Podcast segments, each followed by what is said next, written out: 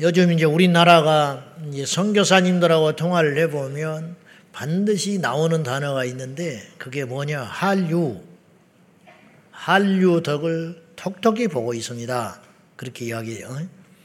까와서 김치만 담궈줘도 입이 막 이렇게 귀에 걸친다는 거야. 예. 그 한국 음식. 이제 한때 우리 어릴 적에 옛날에 팝송이라는 걸 들었어요. 영어 노래를 팝송이라고 그래. 그래가지고 그걸 흉내내고 뭐 마이클 잭슨 흉내내고 막 그랬던 적이 있었는데 그때는 이제 전 세계의 이 영어 노래가 어, 구석구석 그래서 그걸 따라가고 부르고 막 했단 말이죠.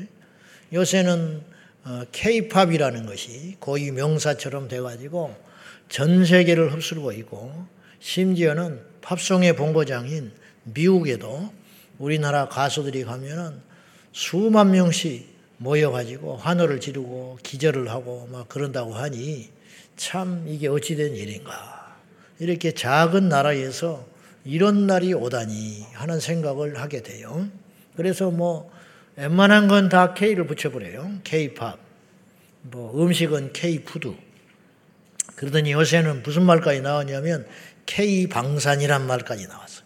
K-방산. 이게 뭐냐. 한국 무기가 전 세계에 수출을 한다. 올해만 약 200억 달러 정도의 우리나라 무기를 수출하게 될 것이다. 이건 규모로 따지니까 세계에서 여덟 번째 순위에 속하는 미무기 수출 국가가 됐습니다. 6.25 동란 때 어, 소련제 탱크가 북한에서 밀고 내려올 적에 우리나라 위에 선조들이 맨주먹으로 그 뭐 이겨보겠다고 하겠다는 게 아니라 뭐 해볼 게 없으니까 맨주먹으로 탱크에 맞섰던 그런 시간들을 우리가 경험했고 월남전에 우리 어른들이 어, 부모님들이 삼촌들이 작은아버지 큰아버지들이 외화 벌기 위해서 월남전에 목숨을 걸고 가고 지금이라면 가라면 가겠어 안 가지. 그리고 그때 월남전에 참전한 결과로 M16 소총을 그전에는 우리나라 M16 소총을 주지 않았어요. 미국이. 근데 이제 월남전에 가니까 M16 소총을 전 세계에서 그 당시 최고의 무기로 일컫는 지금도 명기라고 그러는데 그 무기를 한국 군인들한테 지급해 줘가지고 그걸 우리나라에 갖고 들어옴으로 인하여 우리나라가 최초로 M56 소총을 우리나라에 갖고 오는 그러니까 목숨을 팔아가지고 무기를 사는 이제 그러한 참 참혹한 때가 있었다 이 말이. 그런 것과 비교해 보면은 우리나라가 어, 미사일을 수출하고 그 다음에 박격포를 수출하고 예, 방산포를 어, 방사포를 수출하고 전차, 장갑차를 수출하고 심지어는요 F-50이라고 하는 경전투기까지 예, 참 이거 엄청난 사건입니다. 예. 별로 뭐 호응을 안 하고 있어서 별로 호응을 안 하는데 별로 실감이 안 나는 것 같은데 군대 갔다 온 남자들은 이게 실감 나는 이야기인데 우리나라가 전투기를 만들어 가지고 수출하는 나라가 됐다는 거예요. 예? 상상이 됩니까? 예? 불과 70년 전에 6.25를 겪은 우리나라가 구걸하던 우리나라가 음? 어떻게 전투기를 만들어 가지고 외국에 수출하는 나라가 되었다. 참 격세지감을 느낄 만한 사건이다는 거죠. 한편으로는 그 살상 무기를 수출한다는 현실이 안타깝기도 하고 한편으로는 자부심을 주는 그런 큰 사건이죠. K방산 이런 사건입니다. 미국을 천조국이라고 그런다고 그랬어요. 천조국. 그래서 제가 처음에 미국을 왜 천조국이라고 그럴까? 그 천자가 저는 하늘 천자인 줄 알았어요. 하늘 천자. 처음에. 어떻듣기에. 그래서 깊이 생각 안 하고 하늘로부터 복을 받은 나라다. 실제로 미국은 엄청나게 복을 받은 나라예요. 자원도 풍부하지요. 그리고 외부로부터 이게 침입을 받을 수 없는 이제 지형적인 아주 천혜의 특혜를 갖고 있고요. 그 다음에 나라가 이렇게 어, 경도 위도를 중심으로 이렇게 길쭉 해 버리면 별로 발전이 없어요. 그러니까 덥기만 하면 계속 더운 나라만 갖고 있으면 러시아처럼 추운만 추운 지역만 잔뜩 갖고 있으면 영토가 넓어도 별 쓸모가 없어. 근데 미국 같은 나라는 위아래로 길게 늘어뜨려 있기 때문에 사시사철 기후마다 때마다 다 다르기 때문에 이게 만들 수 있는 농산물 종류가 다르고 광물의 종류가 다르고 이런 엄청난 복을 받은 나라예요. 그래서 천조국이라고 그러나 내가 개인적으로 어떻 그렇게 생각했는데 이걸 조사를 해보니까 왜 천조국이나 그러냐면은 국방 예산을 천조를 쓴다는 거예요. 1년에 천조를 쏟아붓는다고 그래가지고 천조국이라고 하더만요. 알고 봤더니. 근데 실상은 천조보다 더 써요. 정확히 따지면 작년 2022년 예산으로 미국이 국방비를 얼마를 쓰냐면 천조 170조를 썼어. 천조 170조. 그렇게 썼다 이 말이에요. 이게 넘버 원이에요. 세계에서 압도적으로 이 국방 예산을 많이 쓰는 나라. 그만큼 경제가 되기 때문에 그러는 거예요.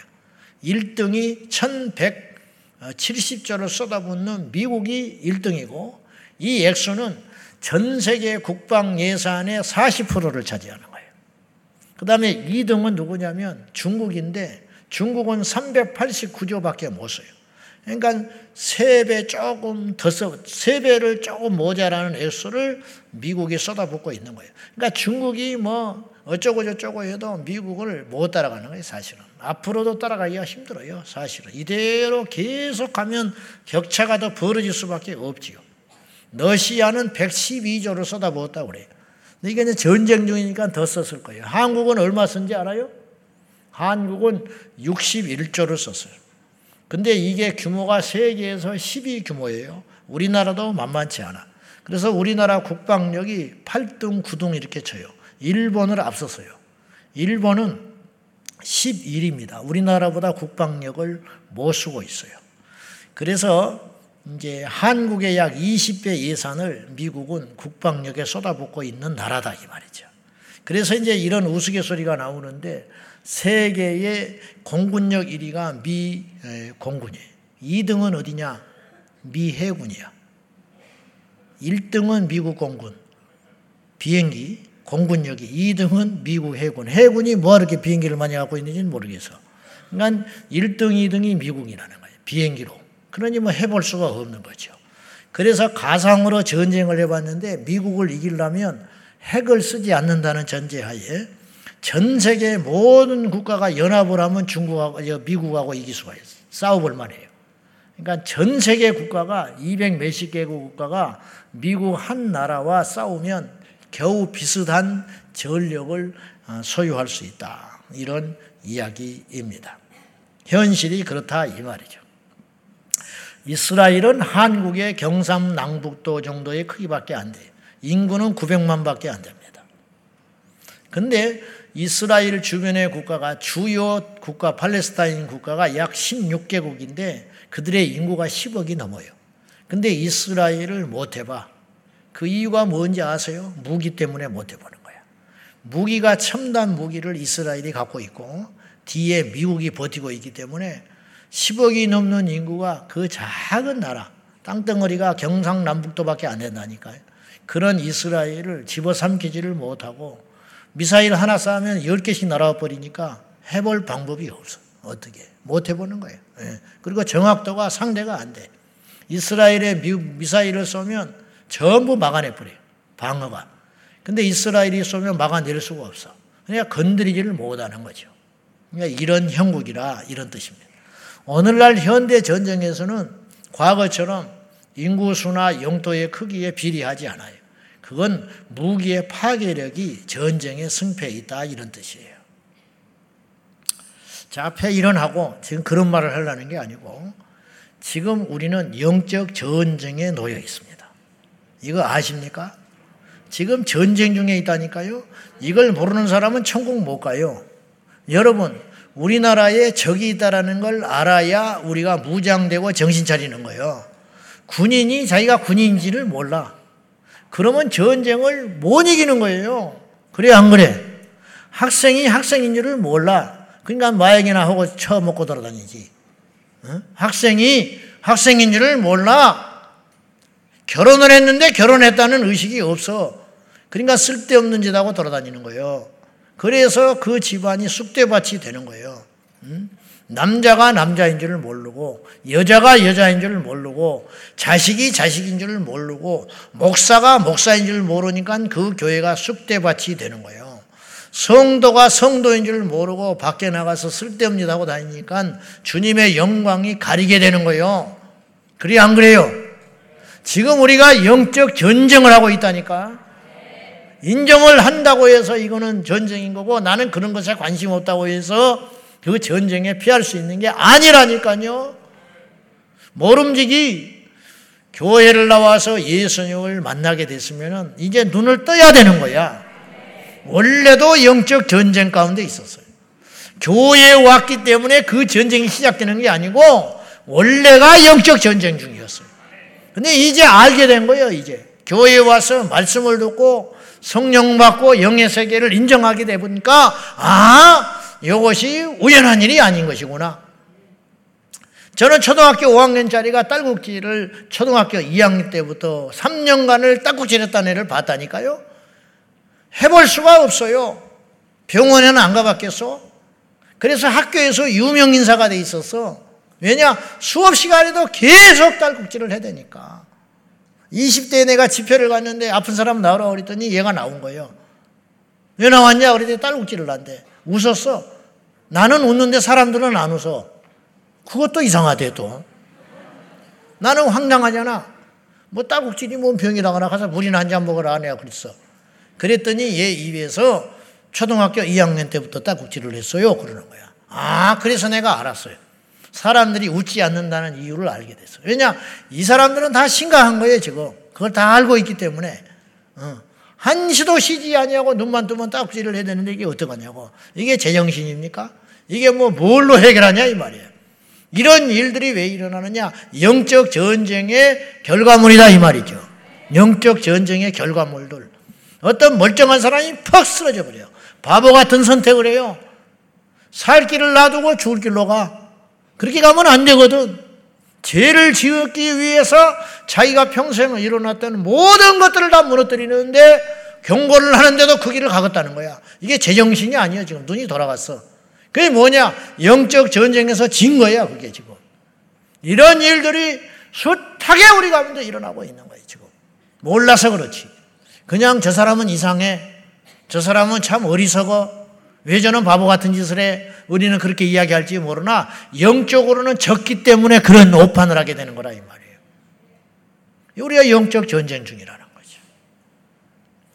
이 전쟁은 눈에 보이는 육의 전쟁보다 훨씬 오래되었고 그 중요성에 있어서는 눈에 보이는 육의 전쟁, 뭐 자존심 전쟁, 경제 전쟁, 영토 전쟁하고는 비교가 안 되는 중요한 전쟁임을 깨닫기를 축복합니다. 깨달아야 전쟁에서 해보고 싸워보거나 뭐나 하지. 싸워봐야 이기든 지든 하는데 아예 지금은 무장해제하고 손 들고 있어요 그냥.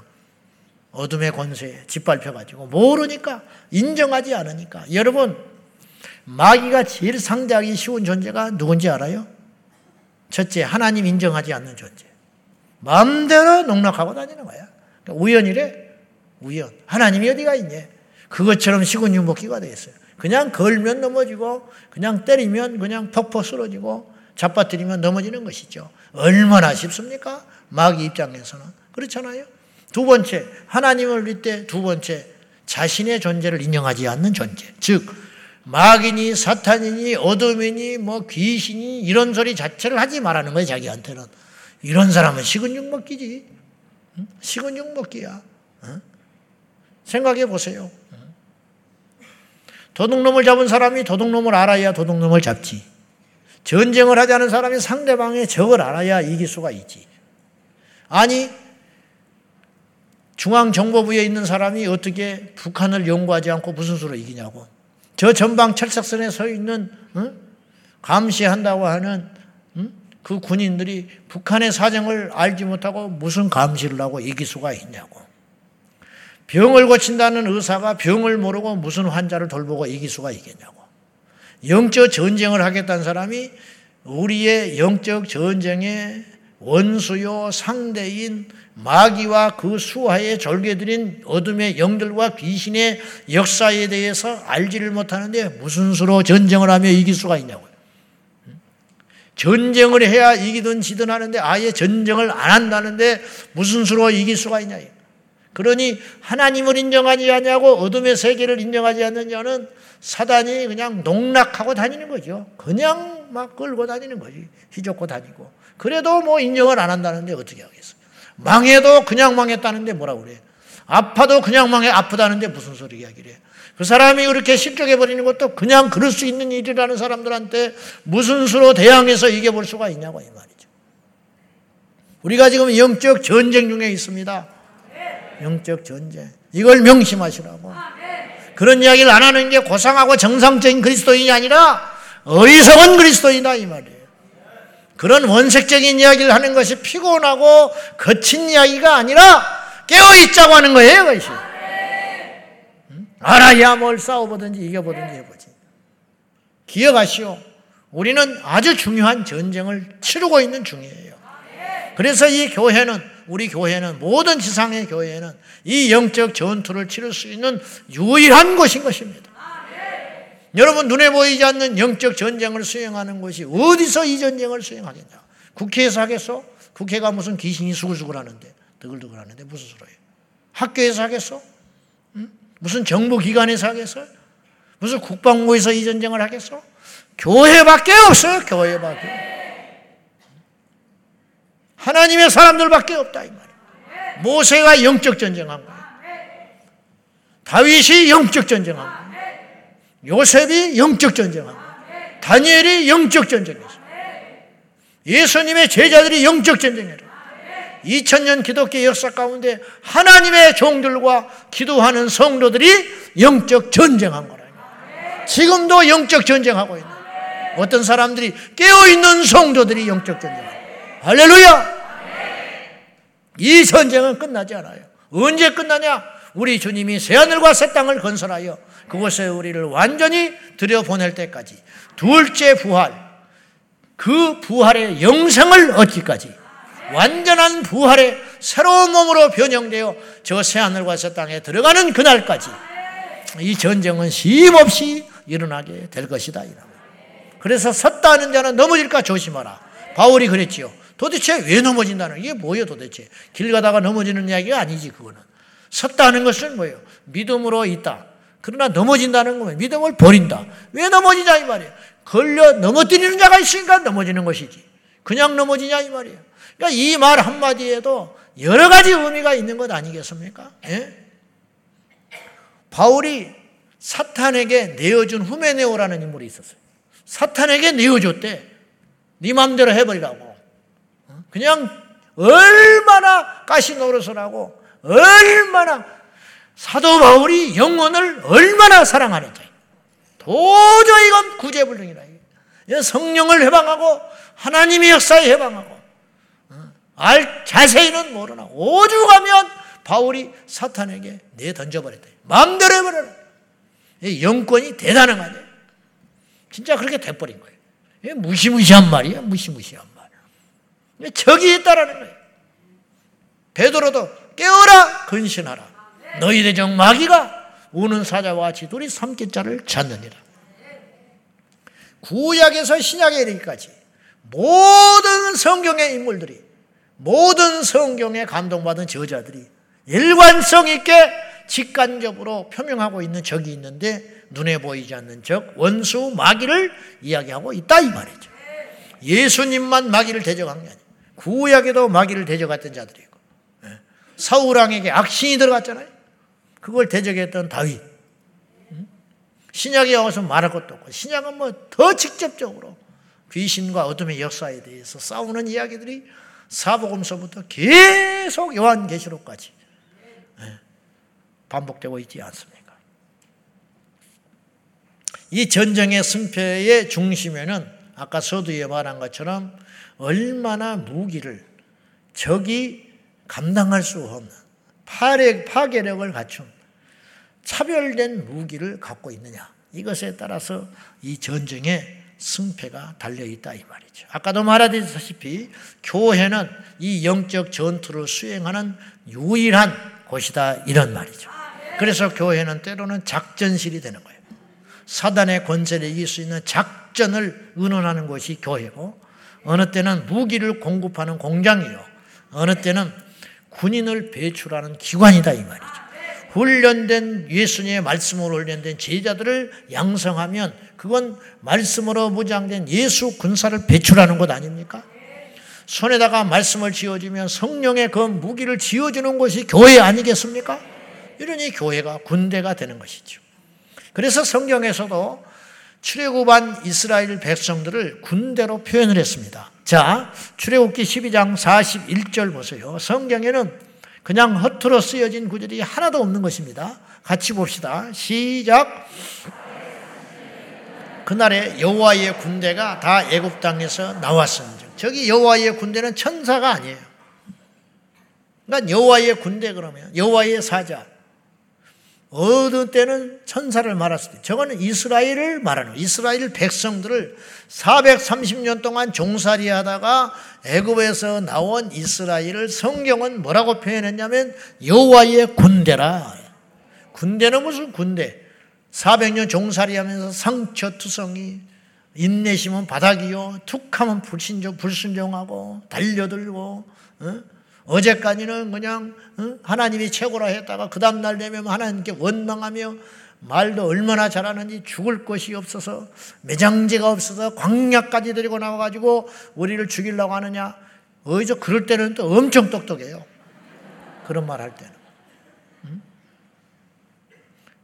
그런 이들이 무슨 군대라고 지금 가나안 땅에 들어가기 직전 훈련되고 무장된 세련된 만나 세대를 일컬어서 군대라고 하지 아니하고 막 나온 전쟁 한 번도 해본 적이 없고 오합지졸 무질서 그냥 어떤 피해 의식 덩어리들 그냥 옆에서 쳐다보면 왜 쳐다 째려보냐고 싸우는 사람들. 그런 막 그런 상처 그런 투성이들 인생이 종살이 400년을 하면서 깊게 패인 우리나라가 35년 일제의 지배를 받았는데 아직도 그 문화가 있어가지고 우리 내리 속에 한국 사람은 안 돼. 뭐 이런 생각들. 이게 얼마나 무시무시한 우리의 정신 홀까지 그냥 확 혼에까지 박아놔가지고 어? 열등감 그런 어떤 막 분열 의식 그런 생각들로 꽉 차이 35년 동안 교육받은 결과로 그리고 아직도 언어와 문화 가운데 그런 것이 가득 차 있잖아요. 와리바시, 벤또, 바리깡. 이런 문화들, 그런 것들이 아직도 우리 안에 있잖아. 화투 문화. 화투가 일제시대 때 우리를 말살시켜 버리려고 못된 것들이 보급시킨 것이고. 그래가지고 맨날 겨울에 앉아가지고 화투, 화투 치면서 투전판에서 싸움질하고 재산 탕진하고 술 먹고 담배 피우고. 그래서 우리 기독교가 앞장서서 물산 장려 운동하죠. 그래서 술, 담배 하지 말자. 술 먹고 날려버리고 담배 피워서 연기로 날려버리지 말고 이거 아껴서 우리나라 빚 갚자.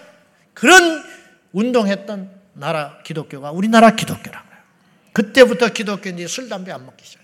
그걸로 우리가 여기까지 온 거지. 정신이 그렇게 망가지네. 근데 35년 동안 했는데 그 후유증이 아직도 남아있는데, 아직도. 400년을 넘게 종살이하는 이스라엘 백성들이 나왔는데 하나님께서 뭐라고 예? 주님의 믿음이라는 건 우리가 주님을 믿는다는 상대도 안 돼. 상대도 안 돼. 고기 잡는 베드로를 오라. 내가 너로 사람을 낚는 어부가 되게 하리라. 교회를 핍박하고 성로들을 죽이러 쫓아다니는 사도 바울을 일으켜 세우시고 만나시고는 이방을 이방인을 위한 나의 택한 그릇이다. 야, 여덟 번째 아들 목동지기 별 볼 일 없는 그 다윗에게 기름을 부으시고 하나님께서 이스라엘의 왕으로 점을 찍어 놓으시고 예? 엄청난 믿음과 비전을 가지신 우리 주님. 그 주님께서 오합지졸 이스라엘 백성들을 표현하기를 나의 군대라. 여호와의 군대라. 그 생각은 변함이 없으세요.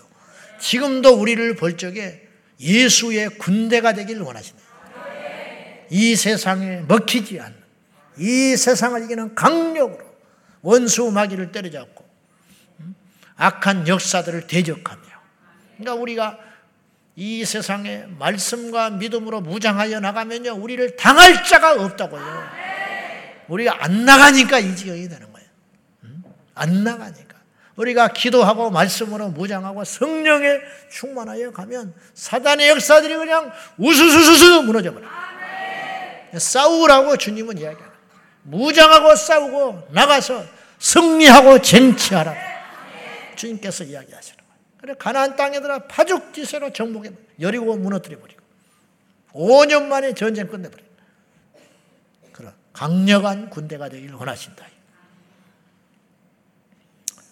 임진왜란에 이순신 장군이 승리했기 때문에 우리나라가 지금 우리가 여기까지 있는 그 다 하나님의 뜻이지만 그 임진왜란에 한산대첩인이 하는 그런 승리의 그 중심에는 뭐가 있었냐면 일본에게는 없는 우리나라의 무기가 있었다. 그 당시 첨단 무기 거북선. 화포로 통하지 않고 어, 창검으로 뚫을 수가 없는. 가서 그냥 밀어붙여 버리면 무너져 버리는. 똑같은 목선인데 우리나라는 단단한 목재로 어, 거북선을 철갑을 들어가지고 가서 부딪혀 버리면 그냥 팡팡 나가 떨어져 버려. 그래서 13대 어, 200이라고 하는 전 해군사의 유례를 찾을 수 없는 대승이 일어나게. 그걸로 우리나라가 지금 살게 된 거예요. 그럼 왜 그렇게 승리할 수 있었느냐? 그건 곧 그들에게 없는 무기인 거북선이 있었기 때문에. 임진왜란에 우리나라보다 키도 작고 그런 침입군들을 왜 뭐냐? 조총이라고 하는 신무기를 갖고 있으니 해볼 수가 없는 화살로 상대가 안 되는 거예요.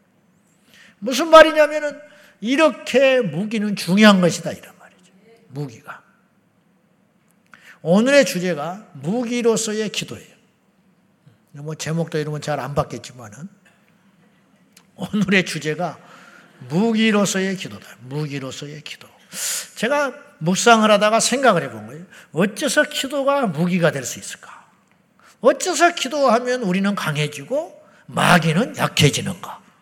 우리가 이걸 그냥 당연하게 받아들이고 있지만은 이거 뭐 비밀이 있는 거 아니에요? 기도하는 사람은 강해져요, 희한하게. 그렇지 않습니까? 비시비시한 사람도 기도하고 나면 막 세져. 막 눈동자가 확 돌아오고. 어떻게 된 건지 40일을 금식을 했다는데 그냥 누구에게도 지지 않을 것 같아. 이게 도대체 어떻게 된 거냐? 우리 엄마는 별 것이 없는데 교회 가서 체하려고 하면 막 사람이 달라져 가지고 와. 얼굴이 막 환하게 빛이 나고 웬만한 건 짜증을 안 내고 그날 그냥 아침 반찬이 달라져 버리고 이게 도대체 뭐냐 이 말이야. 나는 안 믿지만 뭔가 있다. 도대체 이게 뭐냐? 예수 믿기 전에는 맨날 골골골 하고 들어넣어가지고 산에 못 산에 겉엔 쳐놓고 주저앉아 있던 분이 갑자기 뭐 난데없이 뭐 교회를 한번 갔다 오고 어쩌고 하더니 뭐 철야를 가더니 새벽 기도를 갔다 오더니 갑자기 겉단을 걷어채치고 집안 청소를 하고 생전 안 찾아가는 시, 어? 시 할머니를 찾아가길래 하고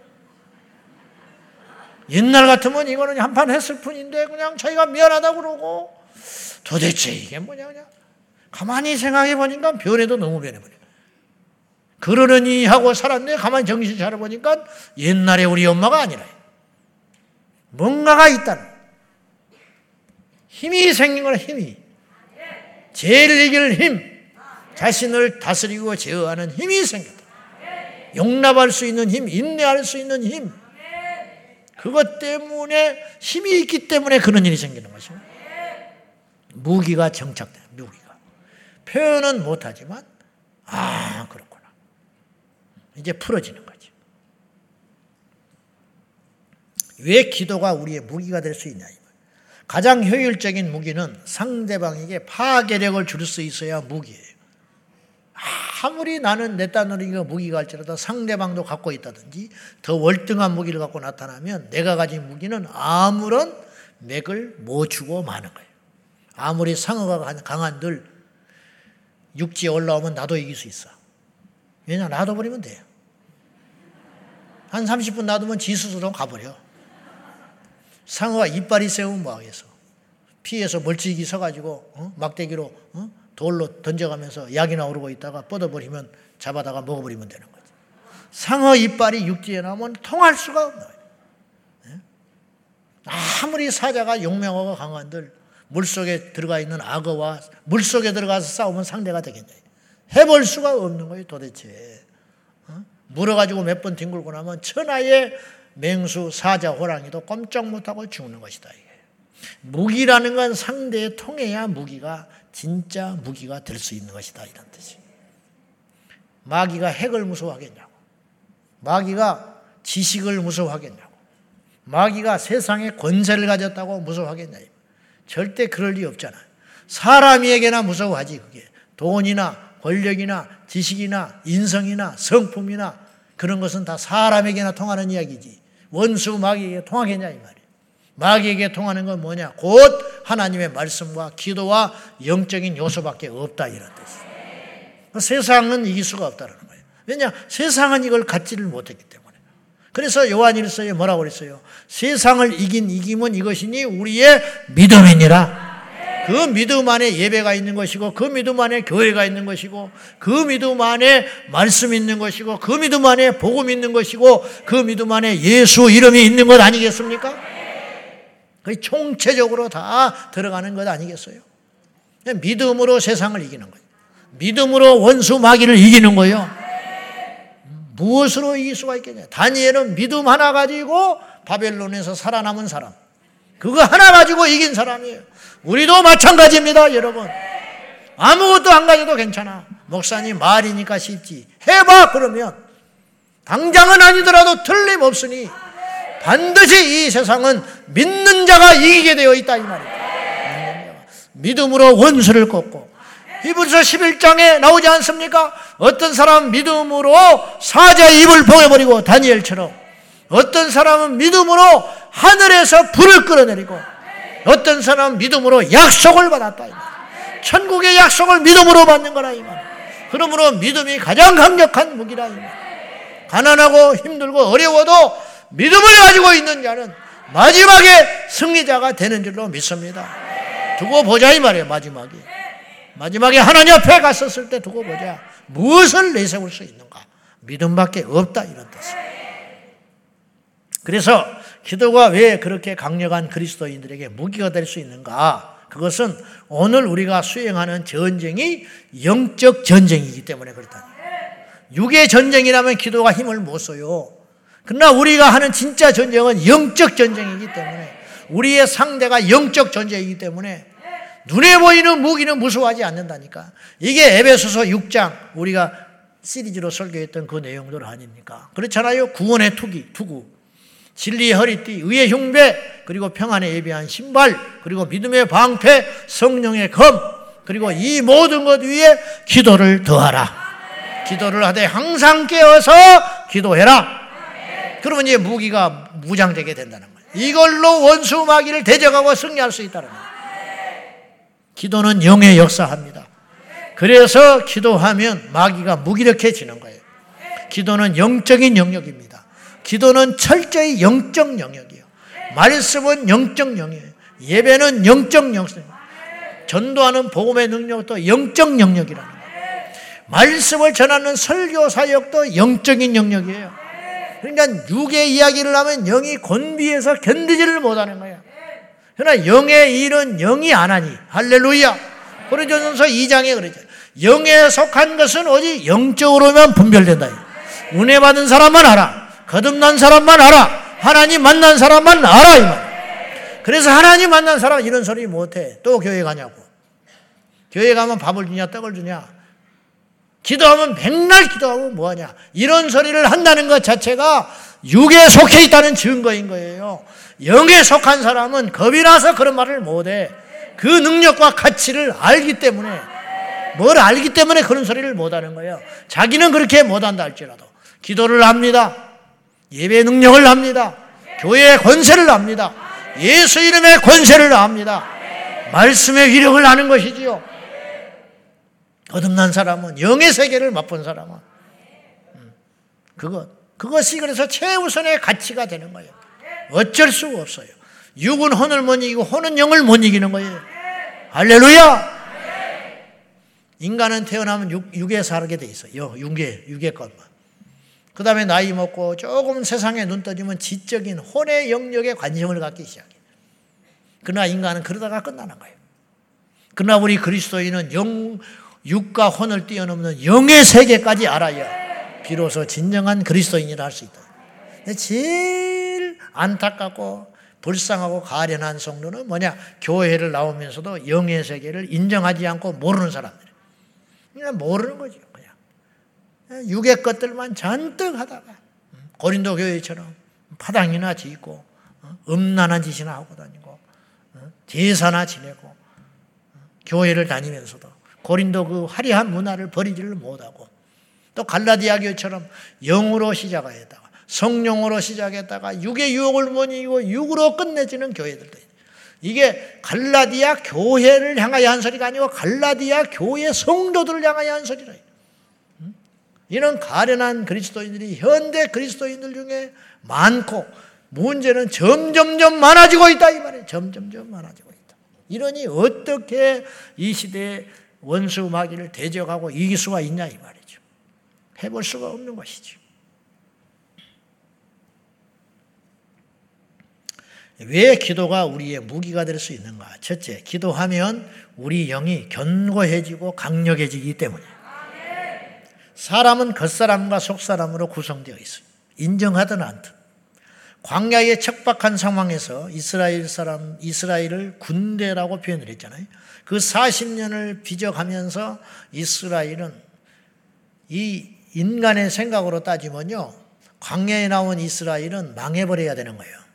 무슨 수로 40년을 광야에서 살아남습니까? 나라 없이 떠도는 이스라엘 백성들이 광야에서 그것도 푸른 목초지도 아니고 무슨 수로 살아남냐고. 살아남는 게 기적일 뿐만 아니라 겨우 생명만 유지. 그리고 40여 년 동안 그렇게 떠돌이사고 집시 민족이 돼가지고 다른 민족에 편입돼 버리든지 다른 민족에 친이받아서 망해버리든지 종살이를 하든지 다시 다시 애굽으로 돌아가든지 그것이 정상인 거예요. 인간적으로는. 근데 어찌된 일인지 이스라엘 백성들의 숫자가 큰 손실이 안 난다. 죽고 태어난 세대가 다시 그만큼 태어났어요. 그것도 기적인가 동시에 숫자가 단순히 그 숫자가로 유지되는 게 문제가 아니라 그 개개인 멤버십들이, 멤버들이 완전히 다른 민족이 되어버린 거예요. 예전에 그런, 그런 상처투성이, 그런 피해의식 덩어리 그런 사람들이 아니요. 그냥 어지간한 거는 그냥 여유가 생기고 활기가 넘치고, 어? 재산은 증대되고, 하나님을 향한 영적 지식은 더욱더 뚜렷해졌고 도대체 왜 이런 일이 생겼냐?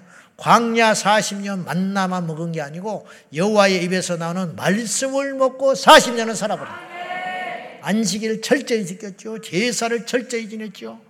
대인관계 속에서 어떤 일이 닥치면 말씀의 기준을 딱 삼아가지고 어? 옳고 그름이 탁 판결돼 버리죠. 선을 넘지 않지요. 강간을 하는 일이 없어졌지요. 음란한 일이 없어졌지요. 도둑질이 없어졌지요. 거짓말이 사라졌지요. 뭐 완전히 세련된 민족으로 일사불란하게 질서에 의하여 모세와 여호수아의 말에 절대적으로 철저히 질서를 지는 강성한 그야말로 주님이 기대하고 바라는 여호와의 군대가 되어 있었다 이 말이에요. 그러니까 가나안 땅에 파죽 기세로 들어가기도 전에 전쟁을 몇 차례 걷거든요. 광야에서 연전 연승에 연전 연승. 네. 그러니까 가나안의 민족들이 그냥 벌벌벌 떨고 있네. 저들이 건너면 우리는 끝나버린다. 네. 어째서 이렇게 강한 민족이 될 수 있었는가? 그것은 곧 여호와의 이름으로 무장된 말씀으로 준비되었기 때문에 이스라엘 백성들이 군대가 될 수 있었다 이런 뜻이에요. 우리 교회도 군대가 되어야 돼. 오합지졸이 모여가지고 감정에 휩쓸려가지고 그냥 이랬다 저랬다 아침에는 순교한다고 했다 저녁에는 담배 피고 다다니고 그런 약해 빠진 무리들이 아니라 베드로처럼 음, 주를 위해 죽게 싸우니 해놓고 다 도망가 버리고 그런 그러한 약해 빠진 사람들이 아니라 견디고 참고 배려하며 인내하면서 그냥 묵묵히 목적을 향하여 전진하는 하나님께서 우리를 부르신 소망이 무엇이며 목적이 무엇인지 그 목적 의식을 가지고 그냥 달려갈 수 있는 여호와의 군대가 이 땅에 6만여 교회가 그런 교회만 될 수 있다면 우리 이민족은요 세계를 다스리고 정복할 수 있어요. 그것이 안 되는 거예요. 오합지존 말씀도 모르지요. 율례도 지키지 않지요.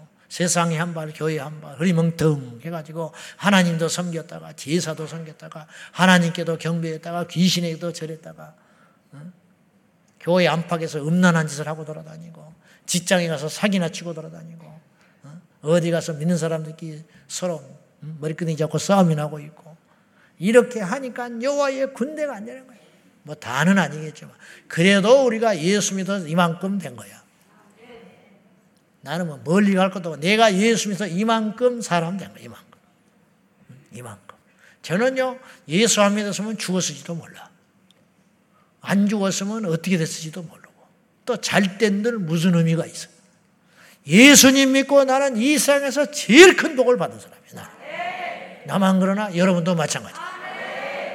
그 말씀이 우리를 살린 거라. 이렇게 바꿀 수 있을까? 우리 아이들 예수 믿고 눈동자가 반듯반듯해지는 거예요. 흐리멍텅 해가지고 이 세상에 보시라고 흐느적 저거 학생인지 저거 선생님인지 저게 학생인지 실업자인지 도대체 뭐 가늠이 안 되는 거예요 도대체 저게 응? 도대체 요새는 또 교복도 잘 안 입고 돌아다니니까 뭐 어떻게 된지 모르겠어요 응? 하나같이 슬리병만 질질 끌고 다니고 검은 다 씻고 다니고 도대체 그냥 결석치가 그냥 밥 먹듯이 하고 일찍 가면 이상한 거야. 제 시간에 가면 이상한 놈이야 이놈이에요. 이런 복잡하고 그냥 엉터리 같은 세상 가운데 휘말려 살던 아이들이 그야말로 애굽에서 나와버린 거지. 여호와의 군대가 되어서 말씀으로 교회 학교에서 훈련을 받고 예배 때마다 은혜를 받고 찬송을 하고 눈물로 기도를 하고 그러더니 능력이 생겨 밖에 나가서 얘들이 노방전도를 하고 예수를 외치고 배려할 줄 알고 다른 사람을 섬길 줄 알고 학교에 가서도 다른 빛된 존재가 되고 남들이 다 컨닝할 때 컨닝하지를 않고 정직한 결과를 받아들일 줄 알고 도대체 이런 세련된 민족들이 어디서 비롯되는 거냐? 말씀과 계명의 윤례를 따라 행할 적에 그렇게 된다 이제 군대가 돼가는 거예요. 그런 일을 통해. 할렐루야! 군대가 돼가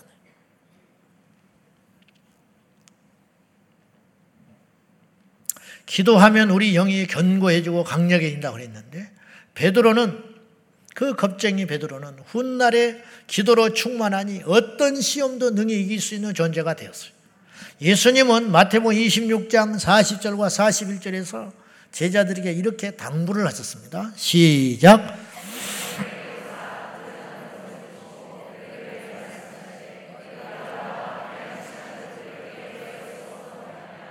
시험에 들지 않게 깨어 기도하라. 마음에는 온전한데 육신이 약하도다 하시. 이 말이 뭐냐? 아시다시피 기도를 안 하면 시험에 들 수밖에 없다. 천하 장사가 없네. 마음에 결심을 해봐요. 나는 절대 시험 안 들어. 베드로가 그랬다니까. 베드로는요 기도는 안 하고 결심만 했어요. 그러니까 넘어지는 거야. 마음으로는 굴뚝같이. 근데 막상 어떤 상황이 딱 닥치니까 베드로가 감당을 할 수가 없는 거예요. 왜냐? 약하니까. 불같은 시험만 해도 겁내지 말자. 시험이 없는 것이 아니고 다 시험은 있는데 어떤 사람은 그 시험을 이겨낸다 이 말이에요.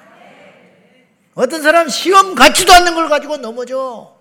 어떤 사람은 어떤 사람은 이거는 목사도 견뎌내기 힘든 시험이라 알고 보니까 나도 그런 일 당하면 못 견뎌. 근데 이 사람은 버티고 견디고 앉아 있어.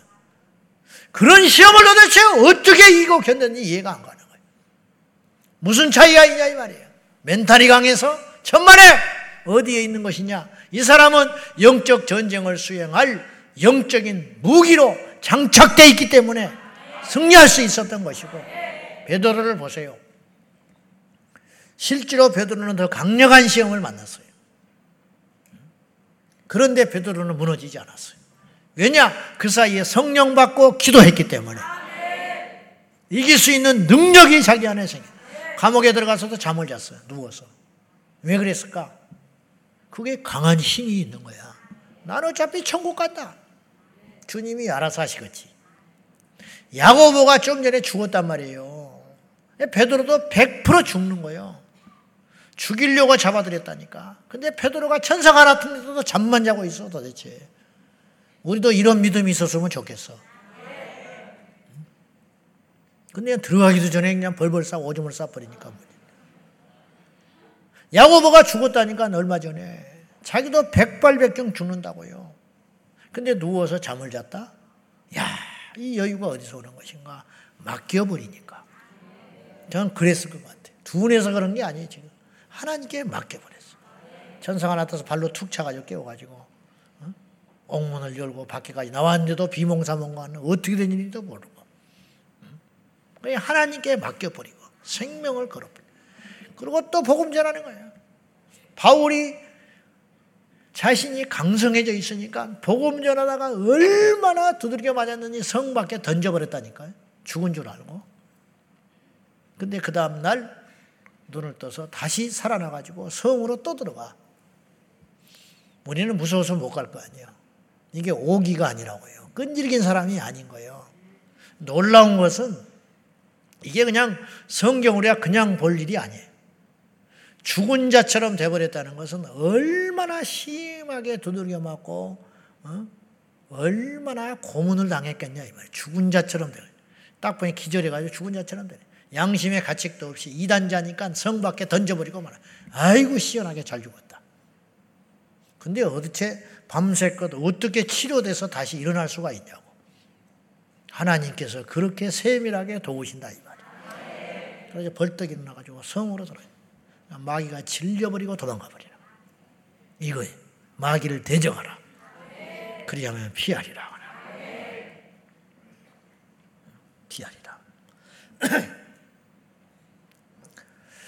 서울대학교 수학과 다니는 젊은이가 있었는데 결혼한 자기 누나가 지방에 살고 있었어요.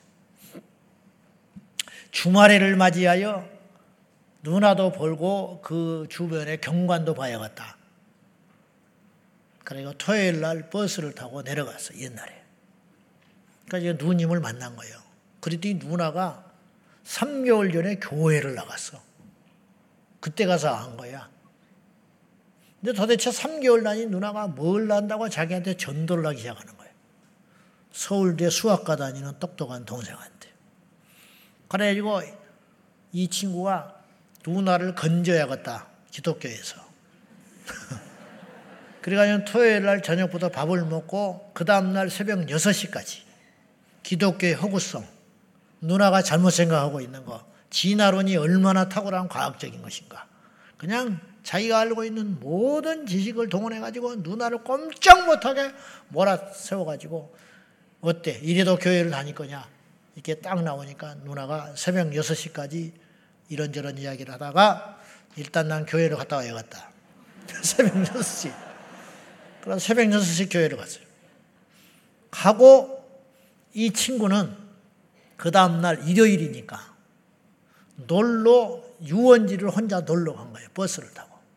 아침을 챙겨 먹고 누나는 교회 가서 안 오고 버스를 타고 이렇게 가는데 갑자기 아무 일이 없는데 오히려 자기는 누나가 안타깝고 불쌍하고 무식하고 고생만 한 누나가 또 저렇게 속아가지고 자기 인생을 교회에다 갖다 바칠 생각하니까 심란하고 답답하고.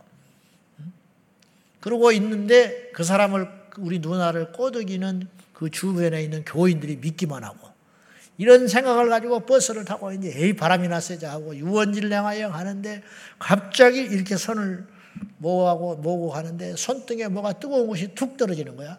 이렇게 봤더니 물방울이 떨어졌어. 뭐 밖에서 비가 새나 이렇게 봤더니 가만히 보니까 자기 눈에서 눈물이 쏟아지지 않아. 자기는 울지를 않는데 눈물이 쏟아져. 울지를 않는데 눈물이 텅텅텅텅 쏟아지는데 이건 어떻게 해볼 수가 없어. 도대체 이게 어떻게 된 일인가?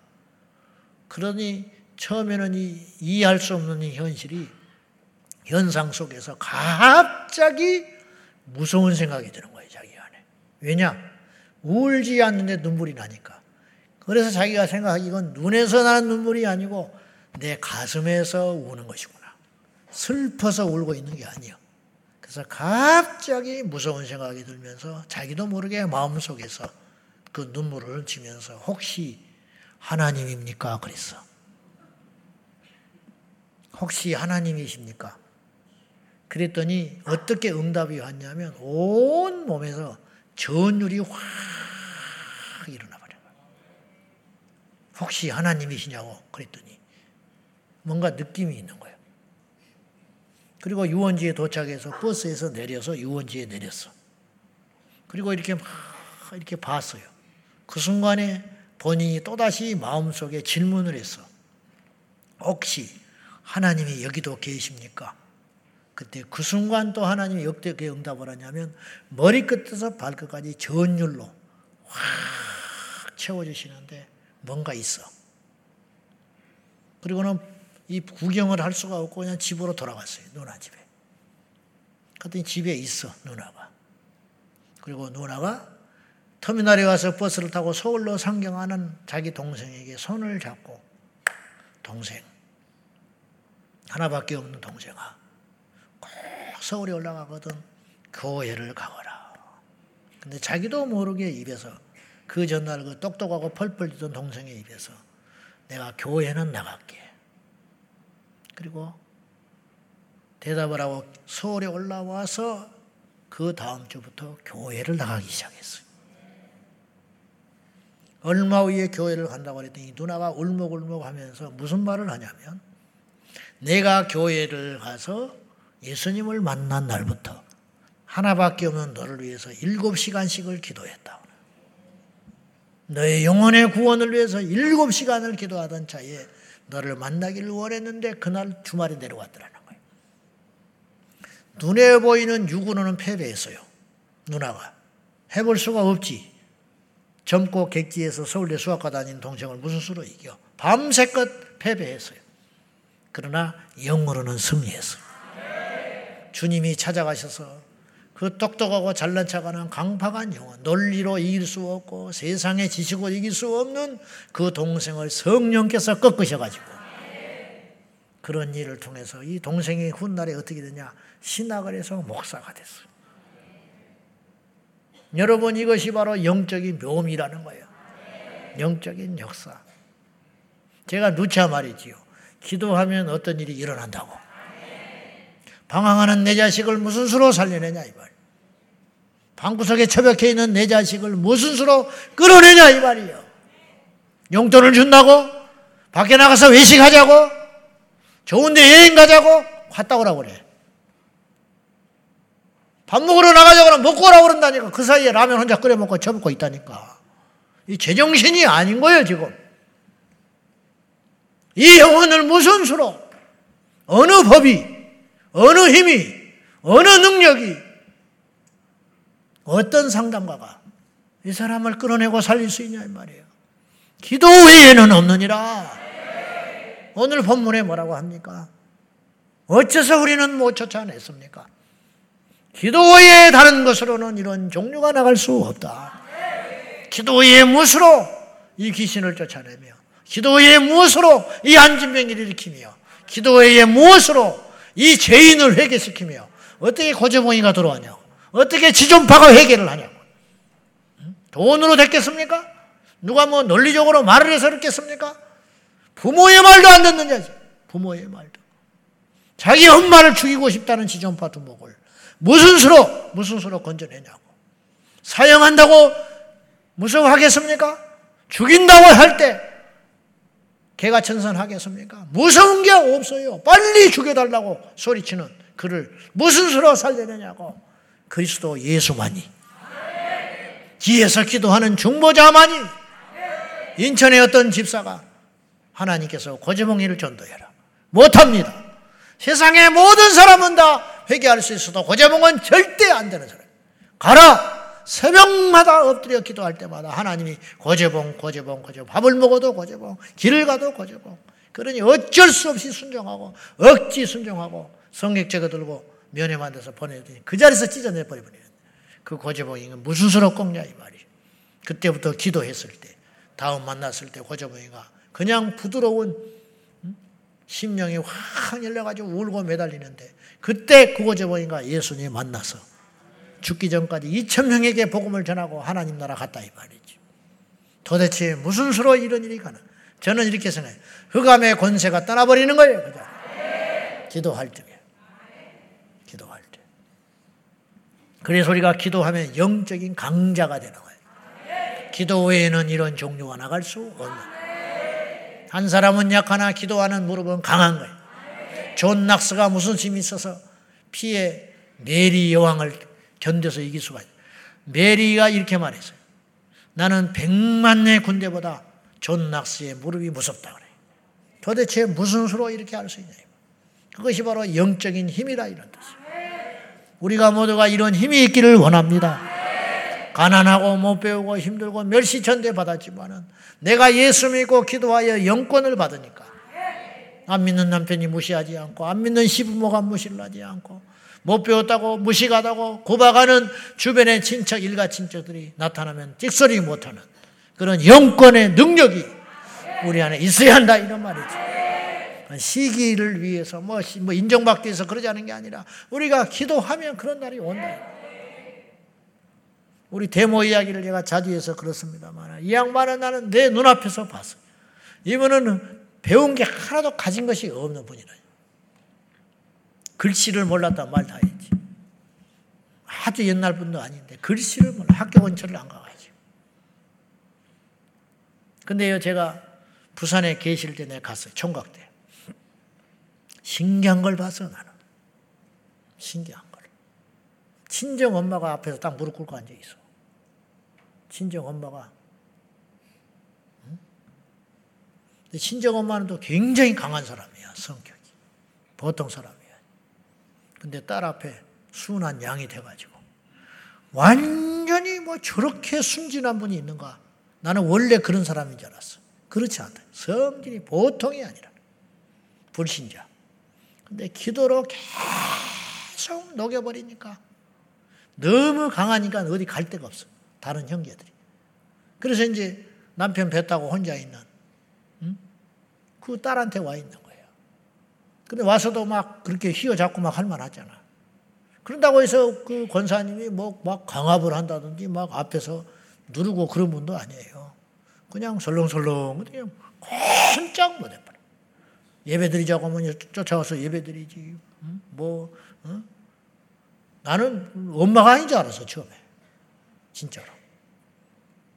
근데 어머니래, 친정 엄마. 이게 도대체 어떻게 된 일이야? 이게 바로 영적으로 강자가 됐기 때문에 가는 거예요. 강자가. 귀신과 영적 존재들은 기도하면 물러갑니다. 귀신을 대적하기 위하여 물리치기의 소리는 무장해야 할 세 가지가 있어요. 첫째는 거룩해야 돼요. 죄는 귀신의 먹이를 제공하게 되는 거예요. 우리가 기도하고 말씀 보면 물론 죄를 멀리 하지만 어느 때까지는 말씀과 기도 예배 드려도 죄를 계속 반복하여 지면 귀신은 안 떠나게 돼 있어요. 여러분이 누구한테 기도를 받고 기도원에 가서 뭐 능력 있는 사람한테 안수를 받고 하는 문제가 아니라 정결케 되면 악한 영은 떠나게 되어 있어요. 왜냐? 먹을 것이 없어지. 마귀는 죄를 먹는 것이거든. 음란을 먹고 거짓을 먹고 사리를 먹고 시기를 먹고 질투를 먹는 거예요. 그런 것을 하면 할수록 죄의 영역이 커져가지고 악한 영들이 달라붙기 시작하는 거예요. 영적으로 보면. 그런 것에서 해방되길 원하면 마귀를 이기려고만 하지 말고 먹을 것이 없으면 떨어지게 되어 있으니 우리가 제일 먼저 해야 할 일은 우리 영혼을 회개하여 정결케 만드는 거예요. 정결케. 거룩하면 어둠의 역사가 떠나간다. 사울 왕이 하나님께 불순종하니까 악신이 와서 붙어버린 거예요. 불순종하니까. 그리고는 다윗이 수금을 살 때에 떠났지요. 그럼 그걸로 끝났습니까? 사울이 죄를 안 버리니까 또 와서 붙는 거야. 쫓아줘도 또 와서 붙는 거야. 쫓아줘서 또 와서 붙는 거지. 죽을 때까지 이것의 반복. 사울이 계속 다윗에 대하여 시기 질투에 화신이 되어 있으니까 어둠의 영이 뿌리 뽑혀 나가지를 않는 거예요. 순간순간은 떠난 적이 있었어. 자기를 살려준 다윗을 향하여 꺼이꺼이 울면서 어? 용서를 구하고 그러잖아. 인간적으로는 자기 사이 아니에요. 제정신이 아닌 거예요. 충신이고 사위. 남이라면 또 모르지만은. 그런데 이게 있을 수 있는 일이냐 이 말이에요. 그때는 온전히 있다가 또 하룻밤만 자고 나면 또 어둠의 영이 와서 달라붙는 거예요. 왜냐? 철저한 회개가 안 이루어졌기 때문에 그러는 거예요. 죄를 완전히 몰아내서 씻어야 되는데 죄를 그냥 둔 채 울기만 하니 이 어둠의 영이 떨어지느냐 이 말이에요. 거룩해야 어둠의 권세가 떠나가게 되는 것이. 두 번째는 말씀으로 무장을 해야 돼. 귀신을 대적하기 위해 말씀으로 뭐냐? 말씀은 성령의 검이라는 별칭이 있잖아요. 검을 휘두르는 자에게 잘 무장된 자에게 도둑이 오지 못할 거다. 세 번째는 기도지요. 기도는 기도하는 그 사람을 강하게 만드는 거예요. 오늘 본문에도 보시면 기도는 귀신을 다스리고 쫓아내며 두렵게 만드는 거예요. 기도의 어떤 것으로도 이런 종류의 기적과 이적과 역사가 일어날 수 없다라는 거예요. 거꾸로 말하면 이런 뜻이에요. 아무리 약하고 부족해 보여도 기도하는 사람은 악한 영과 싸워 반드시 승리한다는 거예요. 왜냐? 최고의 무기를 가졌기 때문에. 여러분, 영적 세계만큼 정직한 열매가 나온 것이 없어요. 사실은. 세상의 것은요, 정직하지 못한 게 많아요. 무슨 말이냐? 똑같이 공부를 해도 1등 하는 사람이 있고 꼴등 하는 사람이 있어. 똑같이 노력을 해도. 왜? 머리가 달라. 머리가. 스타트가 다르다고 처음에. 이게 불공평한 거지요. 심는 대로 거두질 않을 수도 있어요. 똑같이 일을 해도 어떤 사람은 결실을 하지만 어떤 사람은 더 망할 수도 있어. 정직이 일을 했음에도 불구하고. 그러나 영의 일은 그렇지 않아. 다 틀림없습니다. 육적인 것은 출발이 다르기 때문에 그렇다니까요. 그러나 영은 똑같아요. 영은 어린아이나 가진 자나 없는 자나 배운 자나 못 배운 자나 이제 믿은 자나 오래 믿은 자나 영은 출발선상이 똑같은 거예요. 그래서 사사기의 속담에도 그랬고 어, 아비가 포도를 먹었다고 자식이 이가시는 법은 없다 이 말이에요. 이게 무슨 뜻이라고 그랬어요? 연자제는 없다 이거예요. 부모의 공로나 부모의 잘못으로 자식이 저주받거나 거저먹는 수는 없다 이 말이에요. 절대 없어 그런 거는. 영적인 것은 냉정한 거예요. 냉정해. 심는 대로 거두게 돼 있어. 심는 대로 거두게 돼 있어. 틀림없어. 똑같은 출발선상에서 철저히 회개하고 하나님을 만나면 그때부터 대로의 문이 열리게 되는 것이고 아무리 주변에서 어쩌고저쩌고 해도 본인이 입을 다물고 있으면 내 입을 넓게 열라. 내가 채우리라 그랬잖아. 입을 다물고 있는데 뭐 어떻게 하겠어? 해볼 수가 없는 거예요. 그건 안 되는 거예요. 그러니까 공평한 것이고 영적인 것은 틀림없어. 기도하면 승리하는 거예요. 여지 없어. 기도 외에 다른 것은 이런 이유가 나갈 수가 없다.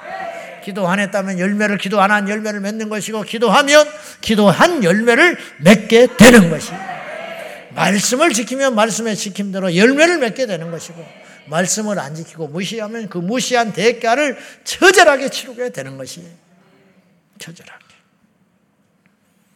기도하면 마지막으로 세 번째로 왜 우리에게 기도가 무기가 되느냐면 기도하면 전략이 생기게 돼 있어요. 전략은 하나님의 아이디어다 이 말이에요. 우리가 기도하면 시간을 엄청나게 벌 수 있어요. 시행착오를 줄일 수 있다고. 그러니까 어떤 일을 도장 찍어 버리지 말고 기도해라 이 말이요. 기도하면 인생을 벌 수가 있는 거예요. 아멘. 우리 주님은 지혜의 근본이 되십니다.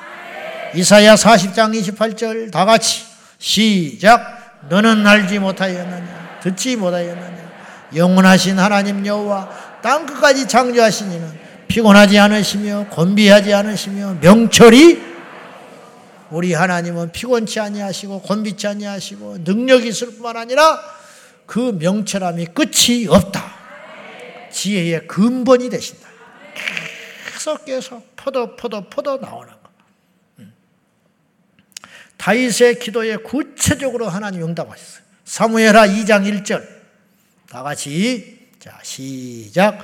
그 후에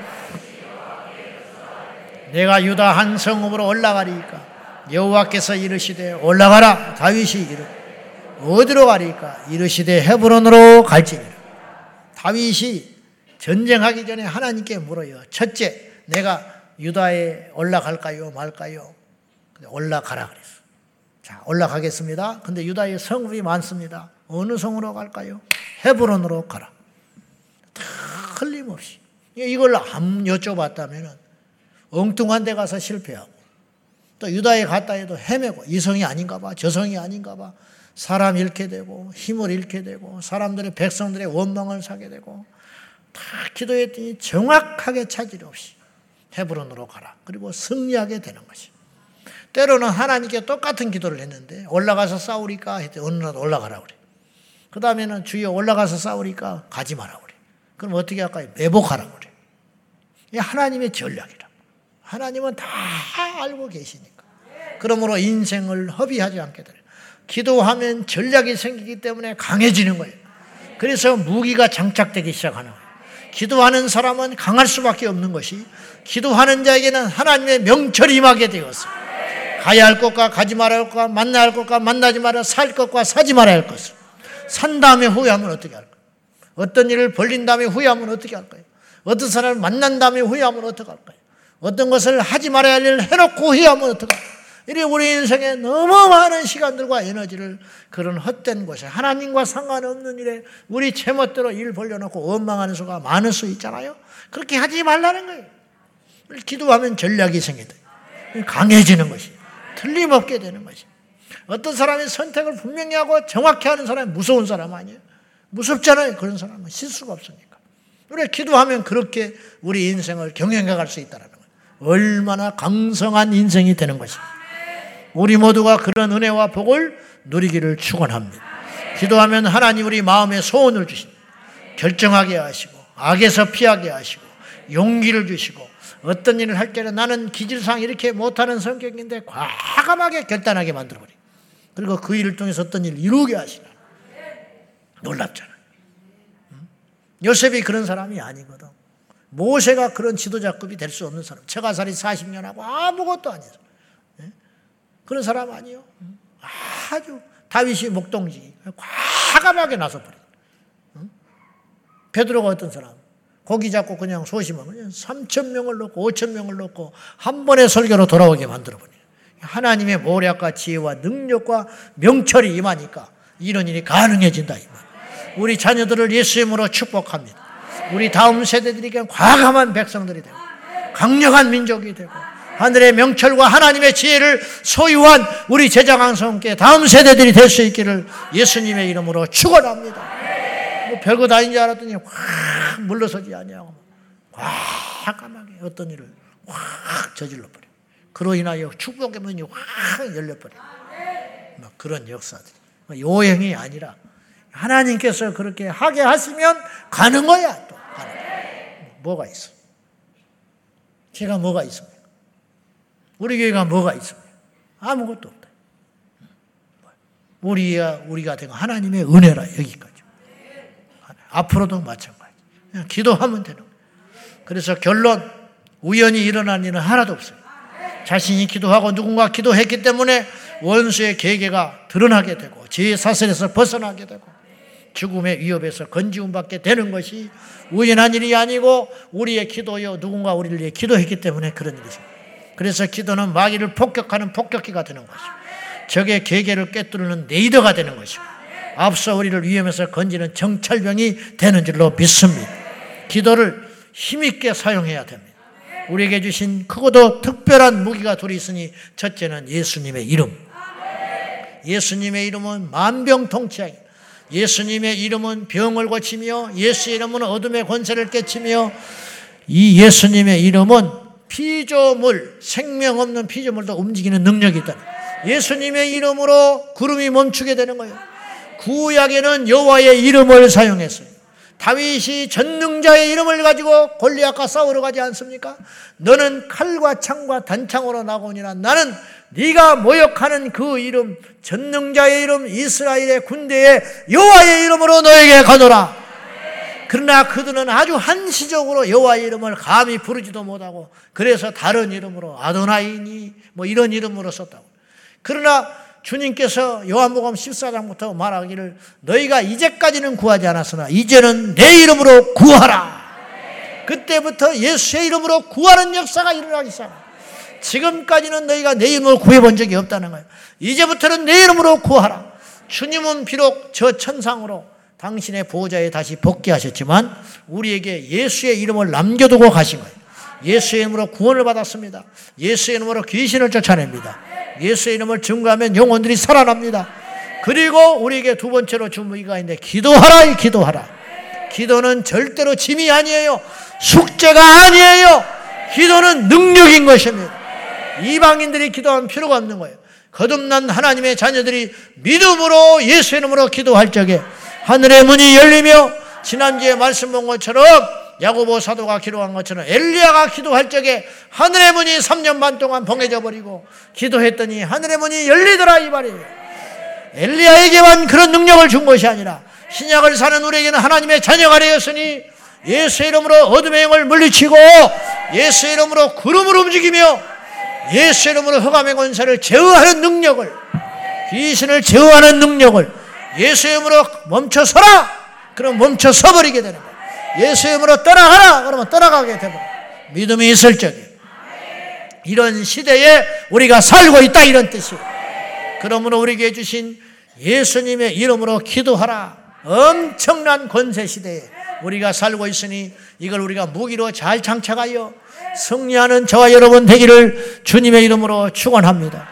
흑암의 권세들이 까불까불한 예수 이름으로 대적하고 기도해버려. 안 물러나면 물러날 때까지 영적으로 기도할 줄. 어린아이가 기도해도 능력이 나가고 노인이 기도해도 능력이 나가고 초신자가 기도해도 능력이 나가는 것이니까 할렐루야! 우리 모두 기도하여 기도로서의 무기로 이걸 잘 사용하여 영적 전쟁에서 승리하는 예수님의 용사되기를 축원합니다. 축원합니다. 기도하겠습니다. 너희가 내 이름으로 무엇을 구하든지 내가 행하리니 이는 아버지로 하여금 아들로 말미암아 영광을 받으시게 하려 합니다. 내 이름으로 무엇이 내게 구하면 내가 행하리라. 이 시간에 우리가 믿자고 그랬어요. 믿어서 손해될 거 하나도 없습니다. 아멘입니까? 믿어서 뭐가 손해돼? 사람 믿으면 손해됐지만 하나님 믿으면 손해될 게 없다. 우리가 그분을 믿어버리면 그때부터 그분은 책임을 지게 돼 있어. 주님을 믿어버리면 우리가 믿는 사람, 믿는 대상이 우리를 책임질 거 아니에요. 아버지를 믿으면 아버지가 내 인생을 책임질 것이고 남편을 믿으면 남편이 내 인생을 책임지게 될 것이 아니에요. 선배를 믿으면 선배가 내 인생을 책임질 거 아닙니까? 하나님을 믿으면 하나님이 내 인생을 책임지게 되어 있다. 그 주님 앞에 우리가 예수 이름으로 기도하기를 원합니다. 우리가 먼저 첫 번째로 기도할 제목 우리에게 허락하신 최고의 영적 무기인 예수님의 이름으로 기꺼이 기도에 힘써 승리하게 하여 주옵소서. 우리에게 허락하신 최고의 무기가 있으니 예수님의 이름인 것입니다. 그리고 그 이름으로 기도하라고 했으니 그 예수 이름으로 기도할 적에 우리가 승리하게 될 줄로 믿습니다. 다 같이 우리 주님 부르며 이 기도의 제목을 따라서 간절한 마음으로 기도하겠습니다. 주여! 주여 주여 예수 이름으로 기도하니 전능하신 아버지 하나님 우리가 우리에게 허락하신 예수님의 이름으로 기도하니 저에게 허락하신 예수님의 이름으로 하나님께 전능하신 나의 아버지 하나님 말씀하여 주시고 응답하여 주시고 예수 이름의 무기를 높여드리고 행진하며 나가겠습니다. 기도를 중단하지 아니하고 기도를 포기하지 아니하고 기도를 쉬지 말고 기도에 힘쓰는 우리 모든 믿음의 용사들이 여호와의 군대가 되게 하여 주시옵소서.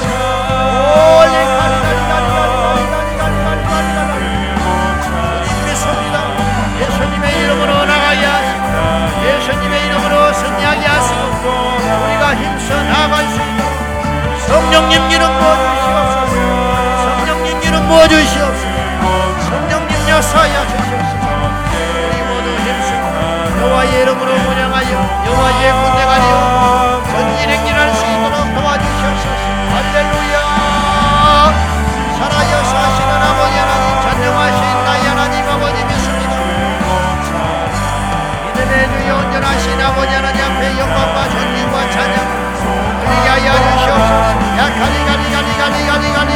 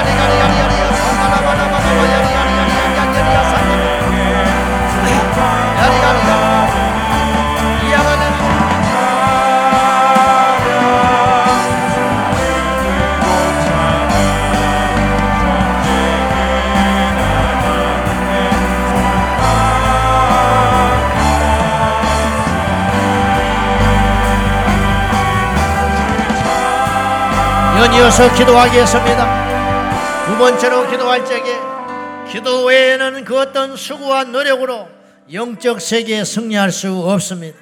인간의 노력과 지식과 인간의 힘쓰면 육의 것을 잠시 유익하게 할 수 있을지 모르나 절대로 영적 세계는 정복하고 이길 수가 없으니 기도 외에 어떤 것으로도 이길 수 없습니다. 거꾸로 말해 봅시다. 기도하면 승리할 수 있다는 뜻이에요. 우리가 약해도 가진 것이 없고 부족해도 기도만 하면 영적으로 승리할 수 있다는 소망이 생긴 것입니다. 우리 모두 기도를 믿고 그 어떤 노력과 수고로도 안 되는 영적 세계를 돌파하고 승리하게 하여 기도에 매진하게 해달라고 다 같이 주님 부르며 기도하겠습니다. 주여!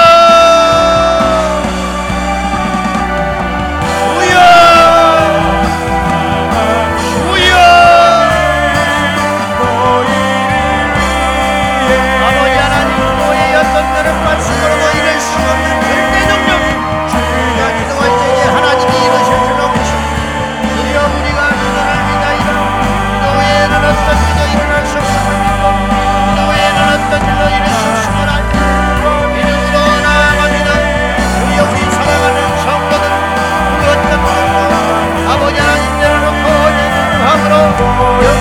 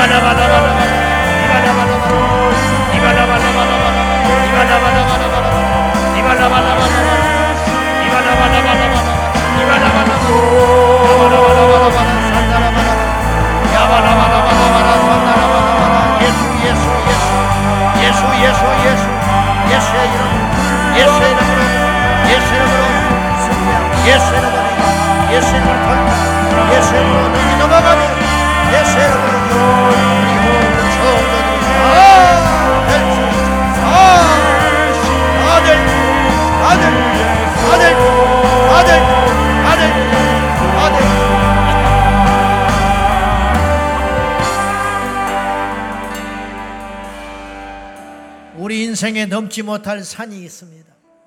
때로는 그것이 경제적 난관이 될 수 있고, 때로는 세상의 병원에서 포기해버린 질병일 수 있고, 포기해버린 우리 자식일 수 있고, 포기해버린 우리 미래일 수 있습니다. 오늘 이 자리에 우리가 온 것은 하나님께서 길이 있기 때문에 우리를 부르신 것입니다. 절대로 포기할 수 없습니다. 절대로 물러날 수 없습니다. 절대로 그 자리에 안주할 수 없습니다. 우리가 기도할 적에 영적 전쟁에서 승리합니다. 어떠한 우리보다 더 큰 난관과 실패와 적박한 환경에서도 오직 하나님을 붙드는 자는 승리할 수 있었습니다. 우리도 그렇습니다. 성경에는 우리에게 그런 이야기를 수없이 제시하고 있습니다. 무엇 때문에 그러느냐? 우리도 그리할 수 있다는 소망이 되는 것입니다. 이 시간에 우리가 기도할 적에 질병이 떠나가며 악한 영이 떠나가며 사건이 떠나가며 문제가 떠나가며 승리하게 될 줄로 믿습니다. 믿습니까? 여러분 믿음으로 믿음이 있는 자들은 하나님 앞에 이 시간에 우리의 간절한 표현으로 일어나서 주여 나에게 이 질병의 문제 아토피가 떠나가고 암병이 떠나가고 불임이 떠나가고 나에게 공황장애가 떠나가고 우울증이 떠나가고 슬픔의 영이 떠나가며 실패한 인생이 떠나가게 하여 주시옵소서 내 인생의 대적들이 떠나가게 하여 주시옵소서. 나의 발목을 잡고 있는 관계의 문제들이 해결되게 하여 주시옵소서. 이 나라의 적에 어둠에 진치고 있는 모든 사단의 계략들이 떠나가게 하여 주시옵소서. 우리 자녀들의 숨통을 쥐고 있는 음란과 폐역과 불신령과 어둠의 영들이 죄된 영들이 이 시간 이후로 떠나가게 하여 주시옵소서. 믿습니까? 우리 다 같이 하나님께 두 손 들고 적에 승리하게 될 줄로 믿습니다. 돌파하게 될 줄로 믿습니다. 해결되게 될 줄로 믿습니다. 치료하게 될 줄로 믿습니다. 다 같이 기도하겠습니다. 주여 주여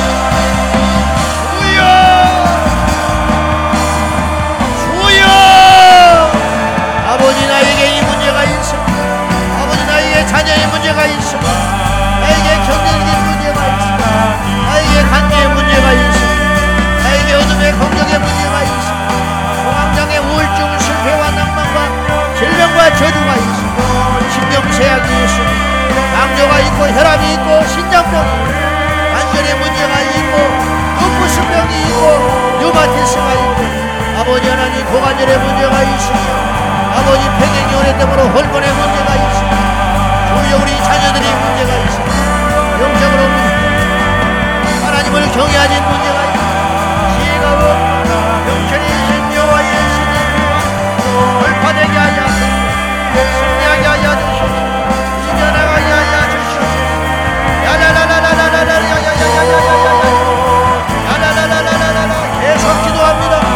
계속 계속 계속 계속. 응답이. 응답이 올 때까지 믿음으로 나